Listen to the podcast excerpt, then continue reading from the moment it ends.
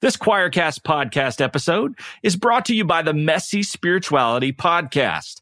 Hey, this is Jason Elam. Join Lola Robbins, Kyle Butler, and me for the Messy Spirituality Podcast, where we try to empower your spiritual evolution with honest conversation about how to be a better human, taking a critical look at toxic Bible stories, and look behind the headlines for growth opportunities underlying current events. Hey, it's a bisexual hairstylist who escaped a cult, a black mystic, and a recovering Southern Baptist preacher. What could possibly go wrong? Check out the Messy Spirituality Podcast wherever you listen to podcasts. Western Christianity has spent the last 2,000 years telling everyone they're separated from God. This is not church with John and Nat Turney. All right, all right, all right. Let's kick the tires and light the fires, Big Daddy. You just you've been waiting too long for me to call you Big Daddy, and I'm not sure what, what to even say about that, John. But uh, I have never wanted, never wanted that. welcome back to the podcast, John. Welcome. It's good to see you, man. It's good to see you too. It's good to be seen. It, it is. It's a. It's. A, it's. I'm. I'm glad that you get to see me, and that you have the privilege of gazing upon my visage. That's right. I use the word Mhm. visage. I'm a writer, John. This is what I do. Or is it visage? In the French, it would, in the French, it would be visage. Anyway, I'm going to stop talking now. And well, I'm not going to stop talking. I'll just stop talking like a dummy and move on to different things. Hey, this is the podcast, by the way. Uh, we call it This Is Not Church because if it was church, you would have left by now. And uh, John and I would be with you on the way out the door. But again, I don't like to, I would be remiss if I did not tell you that before you leave, put a little something in the offering plate. Help support the ministry so you can, you know, garner your blessing from God. So there you go. Absolutely. uh, we're joined today by another awesome guest. So I will introduce him uh, briefly, and then we'll just, man, we'll jump in and see what, what happens and, and where the road takes us. But we are joined today by Roger Wolsey. He is a spiritual director, United Methodist pastor, and a blogger, The Holy Kiss on Patheos. And he's the author of Kissing Fish, Christianity for People Who Don't Like Christianity. Uh, which turns out is kind of a lot of people. And also his new book, Discovering Fire Spiritual Practices That Transform Lives. He's an advocate of progressive and contemplative Christianity and is the admin for the Kissing Fish book Facebook page. He is the father of a grown son and enjoys yoga, playing the trumpet, hopefully at the same time, trail running, and, contem- and contemplative photography and poetry. I would also throw in probably some contemplative trumpet playing as well. Hey, who knows? Welcome back to the podcast, man. How's it going, Roger? I'm doing really well tonight. It's so good to be with y'all. Man, it's good to be with you. You are nestled up there in Boulder, Colorado. One of my favorite. I love Boulder, Colorado. By the way, what a cool town.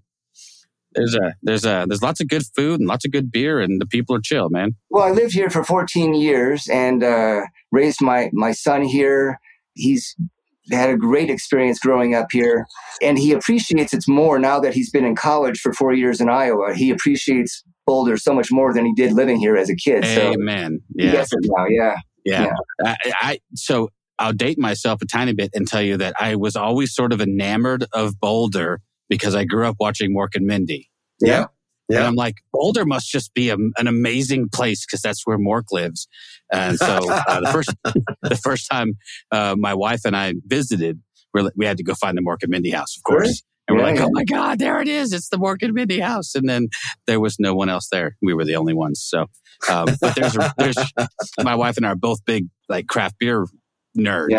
Mhm. And so Boulder and uh, between Fort Collins and Longmire, Longmont and Boulder and man, there's just more craft breweries than you can shake a stick at. We were like in craft beer heaven, man. So Mhm. Avery Brewing in Boulder is one of my favorite places on planet Earth, man. Beer is good, Yeah. the food is great. So anyway, I'm jealous that you're there and I'm here in the uh, in the on the ass end of Texas, wondering how the hell it's summer already and it's only April. What the hell is going on? Mhm. So talk to us a little bit before we jump into the new book. Um, people might remember your first book. Oh, I'm not sure it was your first book. I know it was your breakout book for sure. Kissing Fish was uh, kind of blew up. Was a big deal. Talk to us about that, and then we'll we'll see where that takes us. Yeah, so Kissing Fish, uh, I wrote it over three years. Um, the first two years mostly just in the summers. Uh, I was doing campus ministry at the University of Colorado. And the third year, uh, I pretty much wrote every day. And I wrote most of that book at the IHOP, the International House of Pancakes in Boulder, which is one of the least Boulder like places in Boulder to kind of help me remember my Midwestern down to earth roots. And it was uh, lots of free coffee coming at me, you know, not free, but lots of coffee. And that book came out of a need. Uh, I had been a pastor before doing campus ministry, doing confirmation classes, and a lot of kids not sure they really want to be confirmed in this faith. And uh, I uh, kind of learning why and what the, the hesitancy was and naming the issues. And those issues are, are for real. You know, um, the Barna, Barna Institute did a study of quite a few years back now, about 15 years, 20 years back. Five things young people associate with when they hear the word Christianity. It's anti gay, anti women, anti science, exclusivistic, and uh, judgmental. Like, if, if that's what you think of when you hear the word Christian, well, why would you want to be a part of that? And it makes a, a lot of people hesitant to say they're Christian. A lot of people love Jesus, but they don't want to be associated with the kind of Christianity that has become effectively the mainstream variety, which tends to be those judgmental ways. And so writing a book to I mean, Marcus Borg and John Shelby Spong and others had been doing work way before me, but there weren't any Gen X expressions. So I felt, you know what, it's time for a Gen Xer to, to get this word out. And uh, not too long after my book came out, uh, Rob Bell's book, Love Wins, came out. And the sort of different sides of the thing. he's more out of the evangelical lineage, and I'm more out of that mainline liberal lineage. But by the time I left seminary in 1996, there was an obvious transition going on, and this new movement of progressive Christianity evolving out of liberal Christianity was happening to the point where, oh, it's, this is a different creature. It does things a bit differently. Let's help people understand this and get the word out. So that's that first book has done some some good. And you know, I, I don't have any agenda for people to say they're a Christian or to join churches. If they happen to do so, cool. I mean, God's at work in so many ways. That's one of them, particularly in the healthy kind of churches. But it, it is refreshing every once in a while to hear people say that, well, I didn't know I could be a Christian. There's, there's this new way I didn't know about. And I humbly have to say it's not so new, but I'm glad you're hearing about it. And yeah, it's well, it's interesting because uh, because right around that same time, you know, like Brian McLaren was writing books, right? And Brian McLaren, I, I, I credit him. We had him on the podcast once, and I got to tell him. I love having people on. I can tell, man, you you salvaged that from me. Like you you you gave me a way to say, okay, I can still be a part of this and not be this thing over here that I cannot stand. Yeah. Like this thing that I can't possibly, like in good conscience, be allied with. And so for, for guys like you and for Brian and for Shelby Spong and for Marcus Borg in particular, I mean, the, there's a whole cadre of, of people who have come along at some point and given us tools to say, okay, I can still be part of this without being a part of that. Yep. For whatever good that did, thank you for that. That that's a that's an important work. So when when Rob Bell came out, I was actually a, a youth pastor at one point in my in my life, Rob Bell was fairly well embraced by the evangelical mainstream. Like he was the hip new guy. Like he was like his, we were showing his Nooma videos in youth group. And, but man, he just, uh, they just labeled him a heretic in about two seconds when he dared to suggest that God might not torture people in hell forever. It was mm-hmm. like, holy shit, where did this guy come from? He's not a real Christian. He doesn't believe God's an asshole.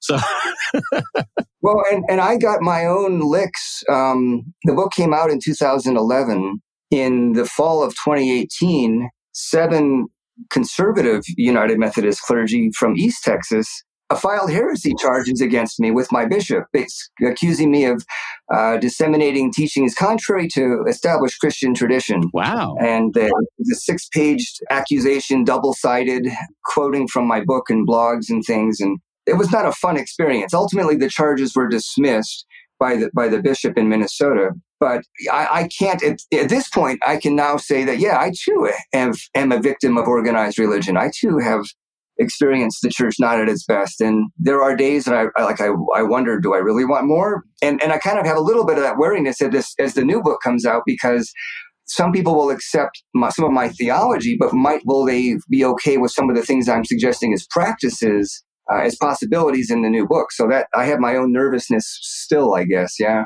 Yeah. Okay. Well, let's let's talk about this heretical new book then, and let's talk about what is the what what's the, what is the premise of uh, discovering fire. Well, the premise is that God is at work not just in the church, but all over and in many ways, in many means. The hope is to reduce some of the allergy within organized religion about people who are spiritual but not religious and the things they're up to. Mm. And reduce some of the wariness that people in spiritual but not religious have about organized religion, in particular Christianity, at least as it goes as far as some of the established spiritual practices within the faith that can be life giving. And hopefully, everyone can realize spirit is at work in all of this and that we Mm. can learn from each other. And I'm not saying Christians have to be doing yoga and grounding with their feet bare in, nature or, or doing ayahuasca or psilocybin or things of this or static dance.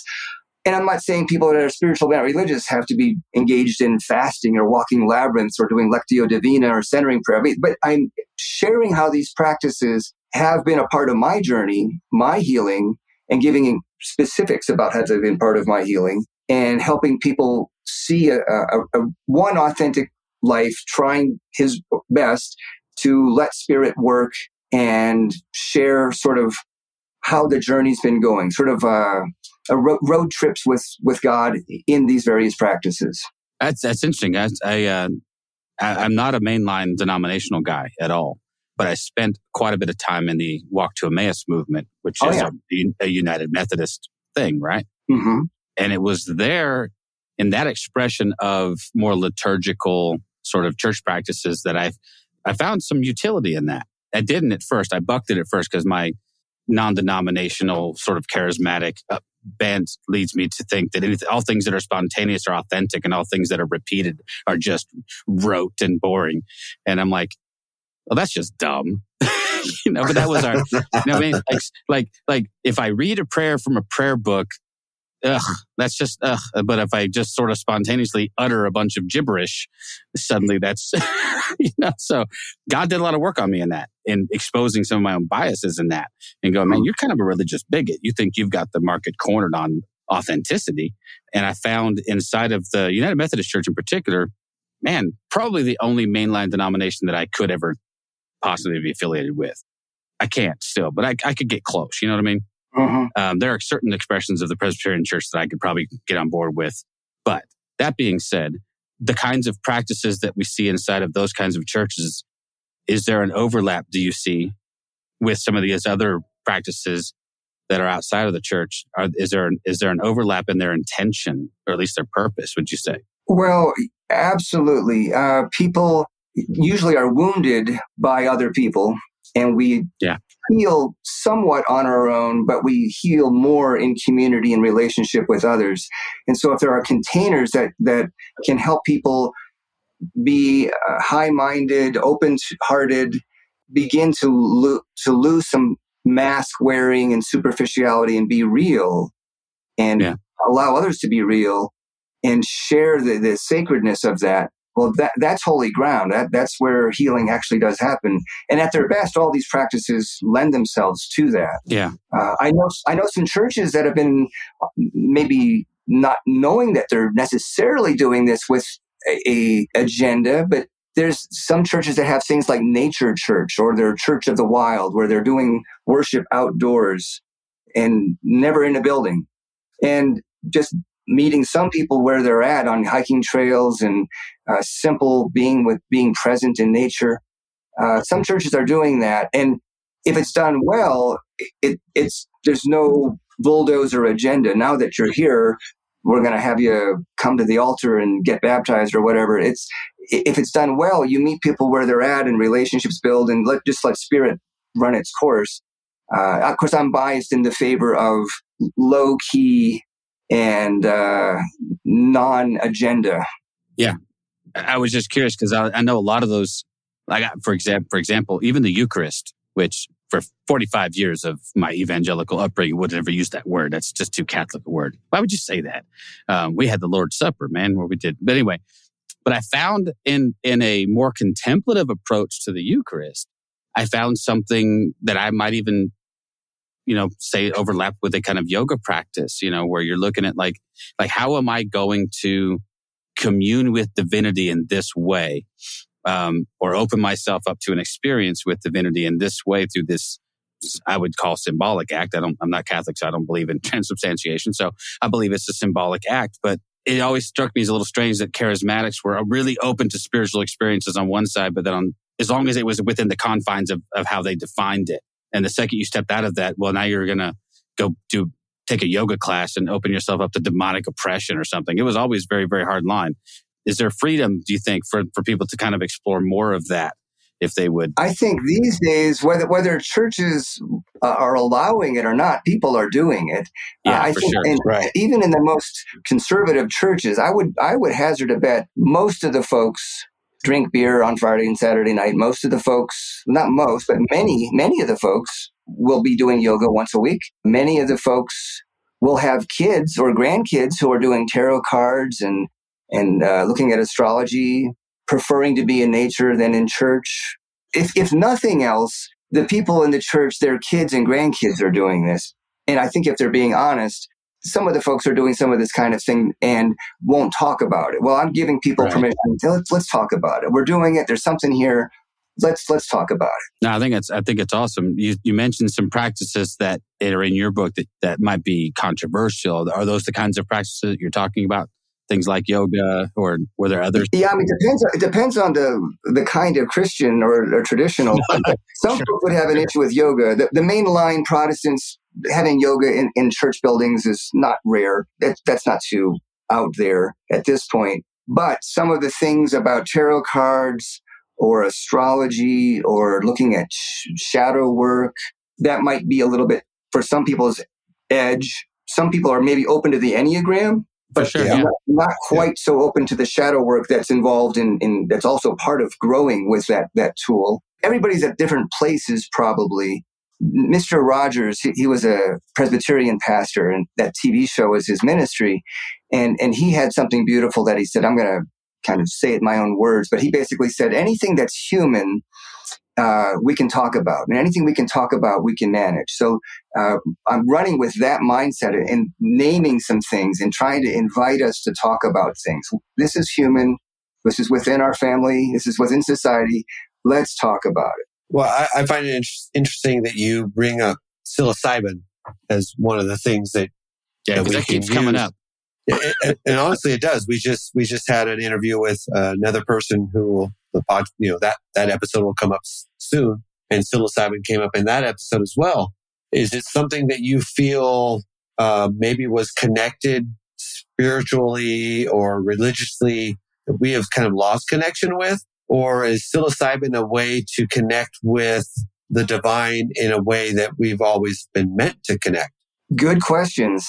Uh, I think people can live a full, beautiful, authentic human life that has wholeness and meaning without ever doing any psychedelics at all. Uh, And I think people can have a life filled with those things uh, and maybe somehow be off because of how they're doing it or who they're doing it with or not doing the integration that's really needed and sort of having uh, peak experiences but no integration to allow for life change. So Right. both sides can miss it. But psilocybin, especially, it's global. It's, you know, the magic mushrooms. It is pretty global. There's lots of strains, and it's there's not much expense. Ayahuasca, there's more expense usually, and it's more involved. But psilocybin, I mean, if you in chapter six, which is probably the chapter many people will end up buying the book for, pray, praying with plants. Um, I share an awful lot of uh, scientific studies, John Hopkins University, and various places, showing how these psychedelics are helping people with PTSD, depression. Yep. Uh, Yep. In s- just so many profound ways. I mean, it, it's like there's no disputing this this evidence. This research shows that wow, for a lot of people, doing this is better than other more conventional treatments, including anti-depression resistant depression. You know, the, the medicines. This stuff for many people is a game changer. So I would say salvation has been unfairly reduced by American Christianity, meaning evangelical Christianity, to be where you go when you die. That's salvation. Right. Yeah. And believe the right thing so you go there when you die, go to heaven. Yep. But what it's in, in the Jewish understanding, and Jesus was a Jew, it's it's the here and now just as much as whatever happens later. And it's not just personal, it's collective. It's, it's the whole of being. And salvation ultimately, I think, means wholeness, well-being, liberation. And so if you think of those things, well, that's what we're yearning for. That's what we need. Believing certain things about Jesus in and of itself, eh, I don't think it does that. You can believe those things and not have your transformation, your healing. But these practices, yeah, this creates more favorable conditions for a person to do their work and see their shadow and, and grow and heal. Yeah. For me, salvation, of course, it's a Methodist perspective of synergistic. You know, it's we do our part, we co-create our well-being. And of course, the Apostle yeah. Paul said, you know, work out your own salvation with fear and trembling. Well, so we have our part to play.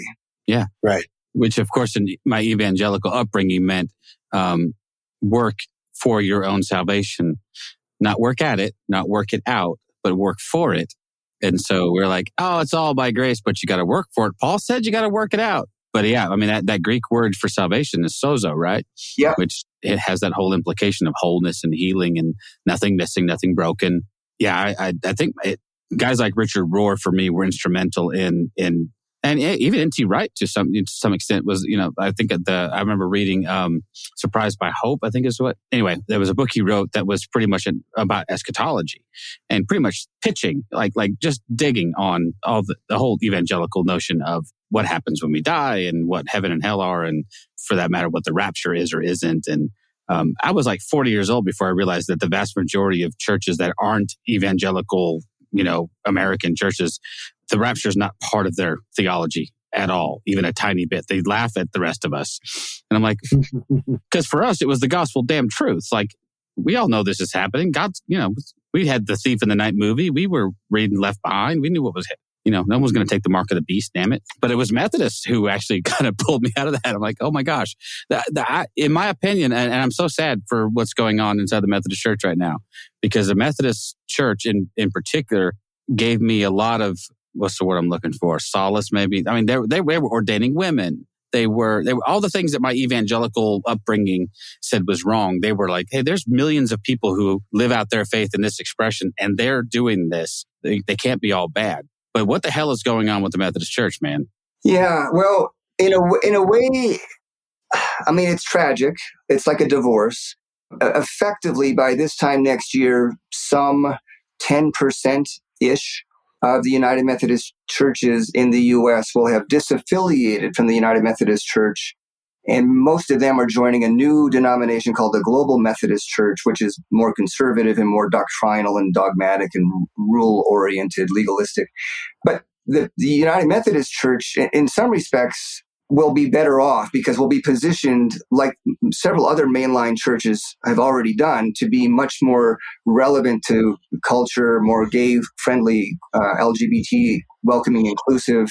It, it's it allows for something that's been needing to happen, and, and we've been held back by this. Now, the United Method, Methodists over the years have broken up and reconnected, broken up and reconnected several times. And my hunch is this this more homophobic, transphobic, anxious, legalistic mindset, I think it's got a shelf life. I, I think it, at most it's got 15 years and it's going to age out. And I've seen some studies that suggest between 30 to 40% of Gen Z identify as LGBTQ. Well, 40% is high, 30% is still pretty significant. You know, Gen Xers, it's more like, you know, 15% or something. So there's been a profound increase. Any church that is not adjusting and course correcting frankly, is writing their own not pleasant future. So yeah, I, my hope sure. is there's going to be a reconnecting. That's my prediction at some point. Yeah, I, just, I, got a I got a text message from a friend today that I need to respond to, but um, and she's a former parishioner of mine and also raised and her whole life was Methodist, but her church is voting tonight on whether to disaffiliate, and my my hunch is they will, because that's the part of Texas we live in. And uh, she's just brokenhearted about it, you know. But this issue is not going away, and that's the thing that I think that the the UMC and every, every other church denomination is having to reckon with. Like, if you think this issue is just going to slink back away into the darkness, yeah, you're wrong. It's not going anywhere. And I'm with you, man. Either we're going to get on board and find a way to welcome and love and accept and champion for these people, or we're going to cease to be relevant, you know? Yeah. I joked with John about um, I went to my first drag show this week. I'm 50. I'm 51, man, All and right. uh, and I got invited to uh, a Selena. We're in West Texas, man. Selena is a goddess. She is revered. It goes like, you know, Holy, you know, Father, Son, Holy Spirit, Virgin Mary, and then Selena is like right there, man. Wow. So, so I'm, I'm not, I'm not. You think I'm joking? I'm not even being flippant. Like that's the that's the level of deity we're talking about, right? Hmm. And uh, so they had this uh, Selena tribute drag show, and our friends were like, "Hey, I got tickets. We're going to go." I'm like, "I'm like, hell yeah, let's go." I had a profoundly religious experience at this thing, and I'm and I'm not I'm I'm, not being flippant at all. I had a profoundly religious experience, and the religious experience I had was being in a room full of people who were not just allowed to express themselves, who were not just allowed to exist, but who were celebrated Hmm. and who were championed and who were entertained and entertaining. And I, I did walk away. I'm, I'm, I'm literally tearing up thinking about it right now, going, I went to the show that was, for all intents and purposes, just a goofy, people just having fun. But how often do these people get that kind of attention and get celebrated for what they do and who they are? And the cross section of people that were there was super impressive. I'll never forget the group of crusty old cowboys in one corner who looked to be about 60, 65 with their cowboy hats on and their dollar bills out, man. And they were, they were having a blast. I'm like, good for you. I have hope for people that this cross section of humanity can come enjoy this entertainment. And I don't know. I just, I, I think everyone needs to experience that at least once in their life. That's beautiful. What a beautiful thing to hear. Yeah, I, I was touched. I'm still touched thinking about it. Go ahead, John. we're, I was just going to say we're on the tail end of this uh, Budweiser and in huge air quotes conspiracy, right? Oh, and they're caving, John. Do you see that shit? Oh, Are they well, actually- Well, I mean, it's it's Babies. it's it's astounding, and and and I don't I don't feel bad saying this. It's astounding at the stupidity of these people who are showing these videos on TikTok and YouTube or whatever of them buying cases and cases of Budweiser just to destroy because right, this one person that Budweiser has chose to acknowledge as a transgender hero, which, and I didn't understand this until recently. My understanding now is that Budweiser made a specific can for her. It wasn't like anything like, it wasn't massive. Well, they didn't It just, was- but they didn't just put a rainbow on their can, though. They, I mean, this was a this was a cross promotion, right? With Right. Right. Yeah. But it was very, in, in all intents and purposes, it was fairly small compared to what, you know, the amount of Budweiser that goes out to the world or the, at least this country. And so we got these videos of them holding up a, a Budweiser that they destroy and they're drinking a Coors, which by the way has been LGBTQIA uh, affirming for years friendly for a while. for years, but they're destroying the can they already bought. And that's not even to say that Budweiser is doing this for a reason. And for anyone who doesn't acknowledge that, they're, they're ignorant. Budweiser understands where stuff is going, where we are going in this country. And it's to their best interest to move with it, right? Yeah. And I acknowledge that. I applaud that. But at the same time, it's capitalism at its best. They know where they need to go, but they also know where they need to move away from.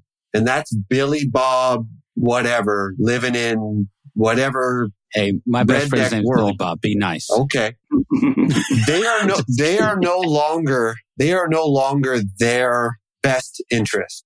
Disassociating with those racist bigots, piece of shit is in their best interest. well put. Yeah. And so to move on to the, the LGBTQIA plus community and, and to move into a, a place where we understand that we don't, we don't tolerate bigots. We don't, we don't tolerate racists. We don't tolerate any of this. Budweiser, Coors, they're just a couple of the people, a couple of the organizations that have just, they're part of this move towards a better understanding of humanity, right? Yeah, that's exactly right. It, it's so it's happening. It's a culture. I mean, conservatives call it a culture war, but it's societal growth and evolution and, and frankly progress. Uh, Right. Over overall, we have grown in humanity, embracing more rights, helping more people to be who God created them to be, and people who are quashing people, not letting them be their full, beautiful selves. That's definitely a souring. You know, I think there's a general consensus that yeah, we can't get away with uh, oppressing people like we used to, and and in fact, maybe there's something to be said for celebrating people. Uh, and as more people get to know some neighbor, some grandkid, some niece, some coworker who is out in some way, oh, well, I know that person. That they aren't so bad. And it's those gradual. As more people feel safe coming out, more people will do that. I, I think th- there's some backlash that we're experiencing, yes, but it's only happening because so much progress is actually happening. Well, my hope is that, you know, John, John and I are, you know, parents and our kids are all, you know, mostly grown. John's youngest is what, just turned 18. Yeah. I have my youngest is 23. Um, this is not an issue for them. Right. They don't give two shits about this. They don't, it doesn't even cross their mind. And it never has. And, and partly, you know, I'll take some credit for that because we never preached against it. We were, we didn't raise them to dislike people, but we, we weren't as open as affirming as we are now. But that's just a, I'm hoping just a function of age and wisdom and experience and some humility. But man, I tell you what, my hope is that, and I know it feels like we're regressing in some, in some ways, but my hope is that the overall trajectory of this is still leading us to a better place where we'll look at this kind of issue of maybe same sex marriage like we do interracial marriage now and go, why was this, why is this even an issue? I, and yet there are places in this country where even that is still a problem. And if you don't believe it, talk to some interracial couples and find out their experiences. And I had friends who were stationed in Georgia at one time. They were like, holy shit. Like that was the part of Georgia they were in was, yeah, was not what they were expecting. But my hope is that we'll get to a place where, you know, our kids will look at us and go, what, what the hell were you even thinking? You know, why was this ever even an issue that we discussed or debated or so I do have some hope. I am a little, I, I feel like we, like we're in a time right now where we're, we're, we're, we're backpedaling a little bit, but I don't think the overall arch of this is going to be impeded. Does that make sense? Yeah. And, and in fact, part of why I wrote this new book is to help, uh, at least on one side of this uh, divide, churches, pastors, parents, to have some tools to get some familiarity. So here's a United Methodist Christian pastor sharing the backstory. The backstory on tarot cards or uh, ecstatic dance or uh, psilocybin. What's the backstory? Why are people doing it? What's the draw? And learning some words and hearing someone who, oh, well, okay, there's a pastor talking about this.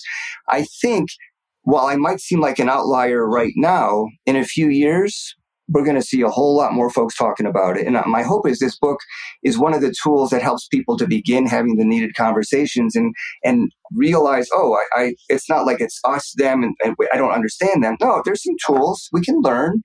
Let's figure this out. Let's, let's learn from each other. So uh, my hope is that we can keep getting the word out, getting more people more comfortable, just like you were saying in that in that drag show. Two years ago, some of the people there might never have guessed they would have been in such a place. Absolutely. And matter of fact, I can tell you, I ran into a lot of people I know who two years prior would not have been there. So I know there's growth. You know what I mean? I ran into people. I'm like, I, we went to church together. We would have never, first of all, and we wouldn't, we sure as hell wouldn't have posted about it on Facebook, which we all did happily. Like, hey, we're at the drag show. Come at me, bitch. I don't even care. and we were, but two years ago, you know, two or three years ago, when I was on staff at a church, I would not have done that because I'm, I'm not saying I wouldn't have gone because I might have gone. I certainly would not have broadcast because there would have been backlash and I would have had a professional issue, which is one of the reasons why I left that church at, in, in the first place. Cause I just like, I'm not going to be in a place where I cannot authentically support the people I love and want to support without having to justify it to a board or something and be like, that's just silly, you know? But yeah, I mean, I'm, I'm, telling you, Ed, this has been now, it's happened on Friday. We're now Monday. And as I think about that experience, I, I, I still, it, it was profound to me. And I'm not sure the people there that even realized how profound that was for a guy like me to go, well, okay, this is, and I, and I, and I think I, I told something, I'm like, this is the least, this is literally the least that I can do as an ally. If I want to call myself an ally, one thing I can do is support things like this with my money and with my time. And I can say, Hey, I will, this is a community I can support by going to their events and, and, you know, cheering and clapping and holding up dollar bills, you know, whatever we do. So could I do more? Yeah. But that's the, that, that that's like the entry point, right? just, just show up and be supportive. It'll be really interesting in in two or three years to c- compare notes and see what shift has, has happened in those two or three years. It'll be really curious. Yeah, it might be Energize show. Okay. you never know. That beer Yeah. will be different. Trust me, my wife will tell you. Nah, I don't have the legs for it. I just you gotta have it. Gotta have you gotta have a certain look. But um, but uh, there is another United Methodist, fairly well known Facebook, you know, social media personality. His name is Morgan G U G U Y T O N. Is his? oh yeah, Morgan. Yeah, yeah, yeah. I know, I know Morgan. How, Yeah, how do you say his last name? Guyton. uh, Guyton. Guyton. Yeah, Guyton. Okay, I would have said Guyton. So yeah. And, we, we, uh, we met each other a few times. Yeah. he, he's a good dude. Actually, he got me in trouble because I. this is the this is the level of lunacy we're talking about, dude. I, I posted something, I reposted something on Facebook that he'd said, uh, and this was years ago. This was five years ago, probably, and it was something to the effect of, "It's ironic that we put in God we trust on the God in whom we actually trust." And then I attributed it to him because he said it, and I said, you know, and you know, ninety nine hundred people, whatever, yeah, yeah, amen. Someone looked up who that guy was. And all of a sudden, that quote had no validity whatsoever because they didn't like him and didn't like his politics. And uh, and I use that as an example in the book that I just. I'm like that. That's what I'm talking about. It's like Rob Bell's story about somebody quoting Gandhi and him saying, "Well, you know, Gandhi's in hell, right?" It's like, and you know this because you've been there. But yeah, but Morgan, if you follow Morgan on Facebook at all lately, he's been experimenting with his gender expression. and He's been putting on some makeup and doing a few things. John does this with his fingernails and paints his nails and finds little ways to be supportive and to be to to sort of earn that title of ally. You know, we want to be people who are seen as on their side. You know, so the little things we do, I think, right? When you just shared about Morgan and and uh, what he said, I can't help but also think of a, a- a surprisingly similar thing. So a lot of uh, conservative Americans love saying the Pledge of Allegiance, right? And uh, Right. you know, I pledge of allegiance to the flag, you know, and one nation under God. Indivisible, yes. Well, so that the Pledge of Allegiance was written by a, a, a pastor. He was a Baptist pastor, and his name was Francis Bellamy, and he was a hardcore socialist. Yeah. Hard, hardcore socialist, and he did not want under God in in his pledge. He didn't have it there. That was added in, in the, the Red Scare McCarthy era in the 50s. And so if people do their homework regarding that, that same thing with a quote, you know, Yeah. well, why are we saying the pledge if you got such an issue with socialists, you know? yeah, yeah. I mean, yeah. Well, don't don't turn the logic back on them. That that that doesn't work well for you. I actually got I, I got in trouble because I, I personally my own my own personal conviction is I won't I won't say the pledge. I, I don't I don't owe my allegiance to anyone but Christ, Sure. and and I've said that, but it's gotten me in trouble. I was a teacher for many years, and in Texas we say the pledge. That was part of our morning curriculum, and I I didn't very often. I teach it, and my students would be like, "Isn't it time to do the pledge?" I'm like, "Yeah, we got work to do. Let's get busy. We got things to do." And part of it was I just didn't want to. Mhm. It seemed weird to me to Mhm. stand and have rows of children reciting this, this basically this prayer and this oath of allegiance to a nation when 99% of those kids in that room were Christians. Like, no, I don't. So I don't, I, I, I won't do it. Um, it's gotten me some weird looks. I had a, I heard a story the other day about a guy here, not in my town, but another town, a couple towns over, who had gone to, uh, an event and refused to, he stood for the, he stood for the pledge and for the national anthem, but did not participate and was removed from the event Whoa. Yeah, by force. Whoa. And I'm like, what the hell are you thinking? I mean, all you people love America, which is supposedly, I thought, was supposed to be about freedom. And this guy exercised his freedom. All he did was just not participate. That's all he did. And yeah, yanked him out of his seat, forcibly removed him from the arena. And, uh, that's the- actually a big reason I didn't go to the rodeo this year was because I, I, I would be forced into that position to go, well, do I stand here and just play along or do I make a s- issue of it or I just, do I just not go? I'm like, who needs that kind of bullshit? I'm just not going to go.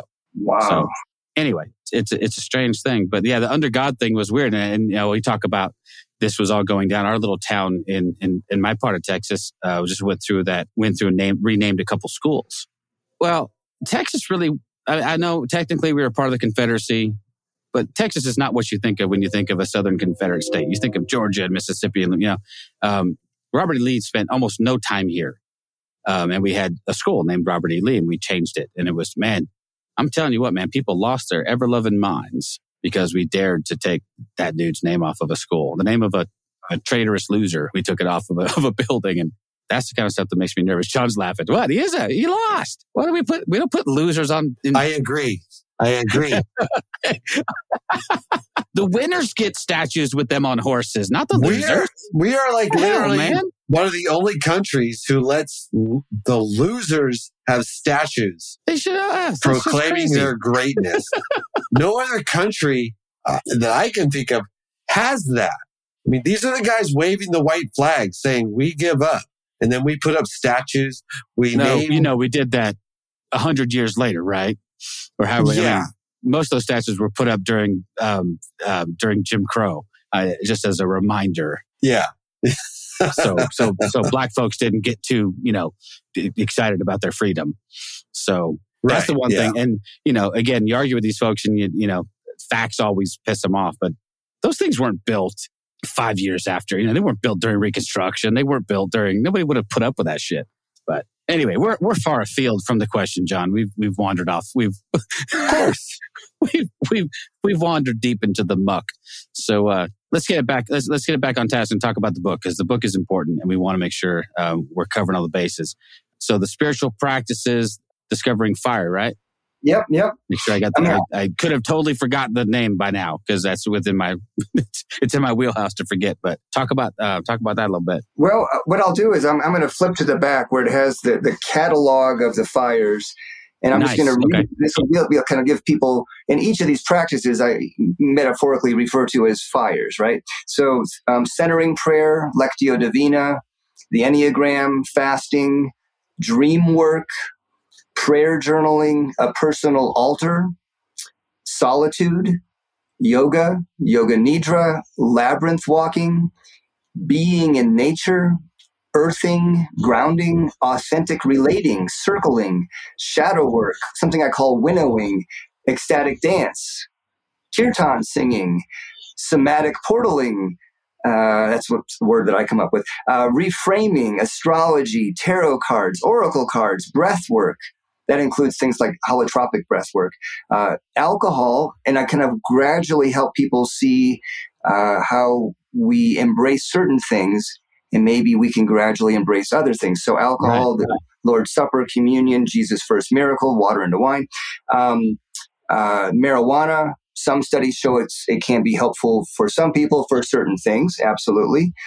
And then ayahuasca, lots of studies, Brazil uh, using it in their prisons to help people break free from addictions. Uh, shamanism, psilocybin, which is the, the uh, plant medicine that I have the most experience with, and I, I share more about that than the others.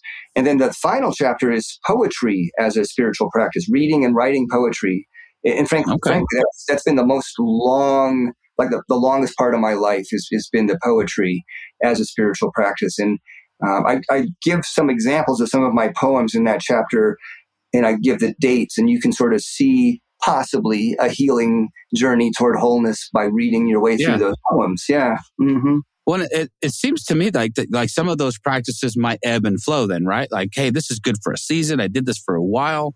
Yeah. Um, um, yeah. I see this with with psilocybin because most of the people we've talked to who've had spiritual breakthroughs with it, at some point they don't do that anymore. Yeah. It's not habit forming. It's not whatever. So, in fact, I don't think we talked to anybody so far that's used it for that purpose who continues to use like like it was an experience. It helped them through a lot of things.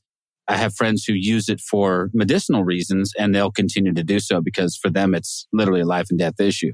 Um, it's the it's it's the difference between being suicidal and not our friend Paul, who has, you know, PTSD and has suffered traumatic brain injury and has dealt with all kinds of stuff. This is the thing that helps him not, as he says, to, to not put a gun in his mouth. Um, it's, it's made him feel the most normal that he's felt in, you know, 30 years. So Hallelujah. wow. yeah, uh, right. And this is a Mm. guy you want on the planet, by the way, because this is a guy Mhm. who's literally doing the work of Jesus every day. There you go. But anyway, but so it seems like some of these things might be good for a time. Um, you might go, hey, I'm gonna I'm gonna experiment with I don't know contemplative photography, for example, which I think is. Talk to me about. I have to ask, what is what is contemplative photography? Well, so I live. I'm living in Grand Junction, or but anywhere I go, I've done this. Yeah, Um, so I, I I have a pretty strong tendency to do a a walk or a a, a, a run. These days, it's more of a jog, I guess. But but usually, uh, at least a, a five to six mile walk most most days. And uh, different times of day, I, I try to avoid the heat. So in the mornings and at night, the, the, the quality of light is better at those times of day. And the freshness of the morning or the, the retiring, the, the sun glow on things, the afterglow.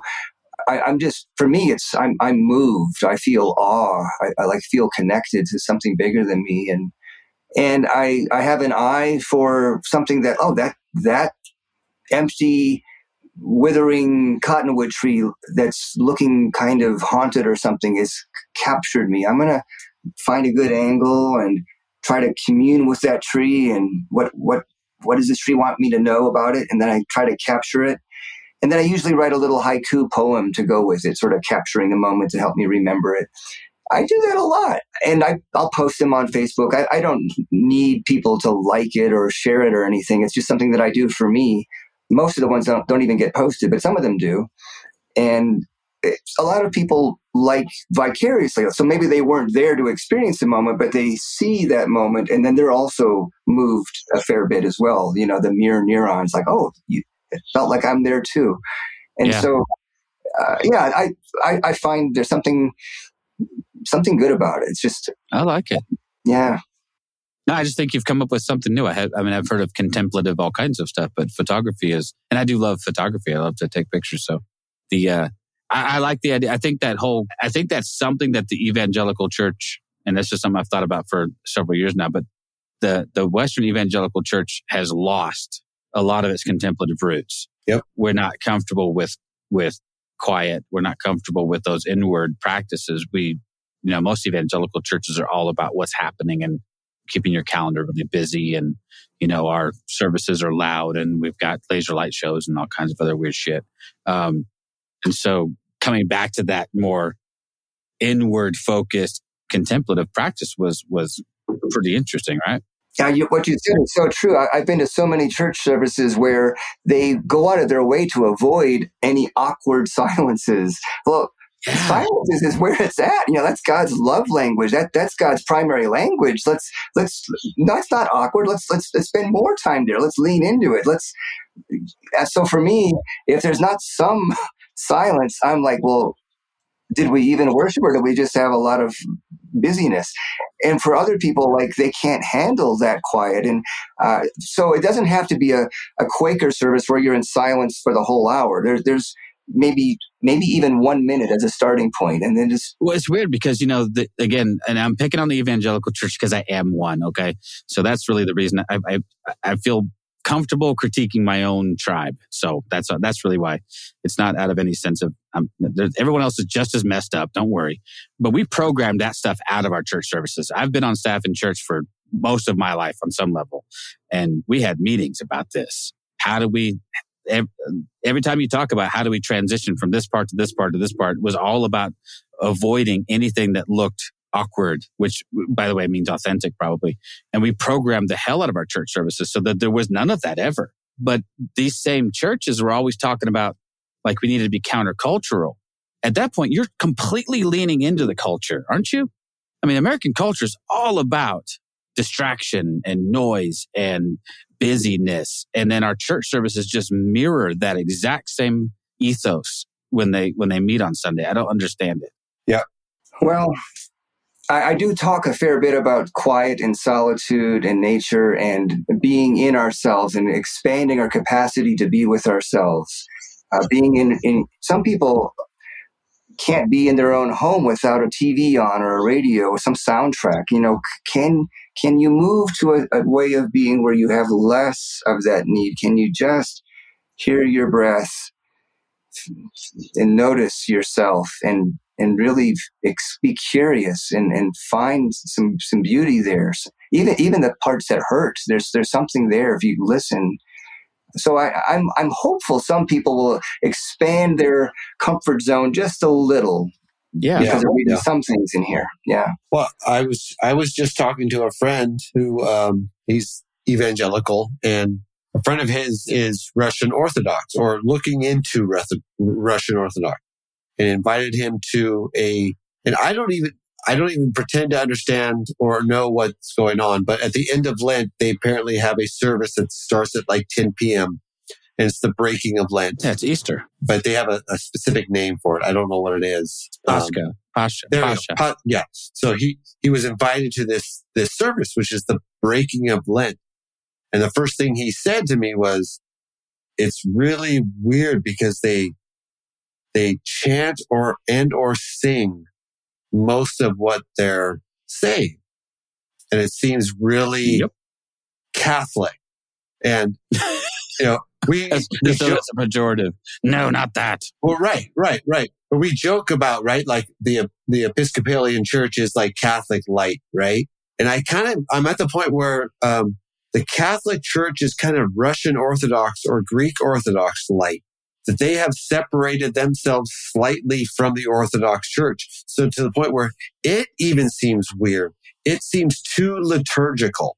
It seems like that we don't know how to connect with that. And so it's interesting that as the friends of mine who are from the evangelical church talk about this disconnect from the from what we consider orthodox and that it seems weird or catholic right in in air quotes catholic because anyone who knows the history of the orthodox church knows that they they kind of held on to their beliefs as the protestant church kind of broke away from the the catholic church and all that but for me it's like now i'm like I feel like I want to go to those churches. I want to go to those services because I feel like maybe they have a connection that I have lost or never connected to, right? Yeah. Yeah. Well, that and the you should be aware that the Orthodox Easter service, the Pascha, is uh is really long. Okay. really, really, really long. I remember. I don't know if you know who Brad Jersak is, but uh, he's a good friend of ours and Orthodox guy. And uh, I went to see him speak in Houston years ago, and he chanted some of the uh, they call the Octoechos, and and he's not a singer, but he it was moving. Remember, we talked to Alexander John Shaia, who is Right. old old Catholic, which is not Roman Catholic. He was uh, he's part of another Catholic sect, and he grew up hearing the Psalms chanted in Aramaic. So that's his heart language. Like he's like, it's weird for him to read the Psalms and not sing them because they were always sung. Whenever they met in church, they sang the Psalms. Right. But the first time I heard, the first time I actually sat in a church service and read through the Apostles' Creed, I cringed at the word Catholic in the creed because that's how we were raised. It, it- that was that was that first little like like kicking the door open to my own spiritual bigotry was like, ooh, why? And then thankfully, people they were like, listen, we're it's little C Catholic. It's not you know it's it's it's it. There's a little asterisk by it in the prayer book that says it means Universal, universal not, not Right. that not- denomination. we're not talking Roman Catholic. We're talking, we're all, but it was so deeply ingrained to us that even the word Catholic made us cringe. And I'm like, oh, Jesus, I'm just kind of a, yeah, we were robbed of a lot of this stuff. But yeah, but those contemplative practices, that, that, I- there's, there's a lot there, man. I, I, I think you're onto something, bud. Well, I think we're in an era where more and more people are dating people who are of a different spirituality or a different denomination, and there's less pressure to stay Lutheran or Catholic or whatever. There's there's Yeah. some of that, but there's less of it. And I think there's a whole lot of people that maybe are identify as Christian plus, you know, the, yeah, I'm Christian and yeah, I do yoga and I find a lot of benefit. Yeah, I'm Christian and I go to kirtan singing on Sunday nights and I love blissing out with those people as they chant. There's a lot of Christian plus, I think. And I think we're going to see more of that and it's not a bad thing. I, I had a guy that was part of my worship team when I was pastoring and good friend of mine, but he had gotten into Taoism and he's like, dude, these things overlap really well. It's like, you know, Buddhism is, is as much a practice as anything can be adapted to whatever religious framework you want to put it in. And I'm like, okay, I'm, let's talk about it. Let's see what's up with that, you know? And uh, so he had found a way to sort of incorporate that with his, you know, with his belief system, which I think is, you know, and as we talk to more and more Native Americans, there's so much overlap as we talk to Native Americans about, wow, you know, Native American spirituality and Christianity, there's, man, there is a, there is a ton of places where they intersect. Absolutely. Absolutely. And, and I do talk about that some in the book, including the issues around appropriation and cultural, sen- you know, we have to be sensitive, but you can do it mindfully and, and respectfully. So that's, it's, there are some tools to help us do it well. I, I'm realizing um, I need to get going to a live event just down the street that there uh, is a. We need to get going too. So hey, the, the timing of that is perfect. Yeah. the, the, the, the synergy is just off the charts, man. Yeah. It's, yeah. uh, I'm more excited than you know to have you be part of the Quoir family Yes. and uh, to be amongst our brethren. Maybe we can uh, do an event or two together down the road. I know we're going to do some. I'm doing some stuff in Nashville in a couple months, but man, just look forward to uh, seeing how this book um, goes out in the world and does some good. yeah. yeah. And uh, I appreciate uh, you coming and taking the time and hanging out with us, man. Yeah. And I'm looking forward to reading your respective books. So there'll be next conversation will be richer because I'll have read that. So I will I, tell you what. I will send you a. I will send you a, a galley proof if you want to take a look and give you a Oh, little heads up. absolutely. Yeah, yeah. okay. I'll, I'll email that to you uh, to probably tomorrow sometime, so you can take a look at it and Yeah. see what kind of bonehead you've been talking to. Beautiful. Beautiful. All right, man. Thank you, Roger. All right, take care, brothers. Thank you for listening to This Is Not Church. Be sure to rate and review the podcast on your platform of choice. If you would like to partner with us, visit patreon.com slash this is not church, where you will receive exclusive content such as early access to episodes, videos of upcoming episodes, and live Q&A sessions. Be sure to check out our Facebook group or follow us on Twitter and Instagram. All the links are in the show notes. We'll be back soon with another episode.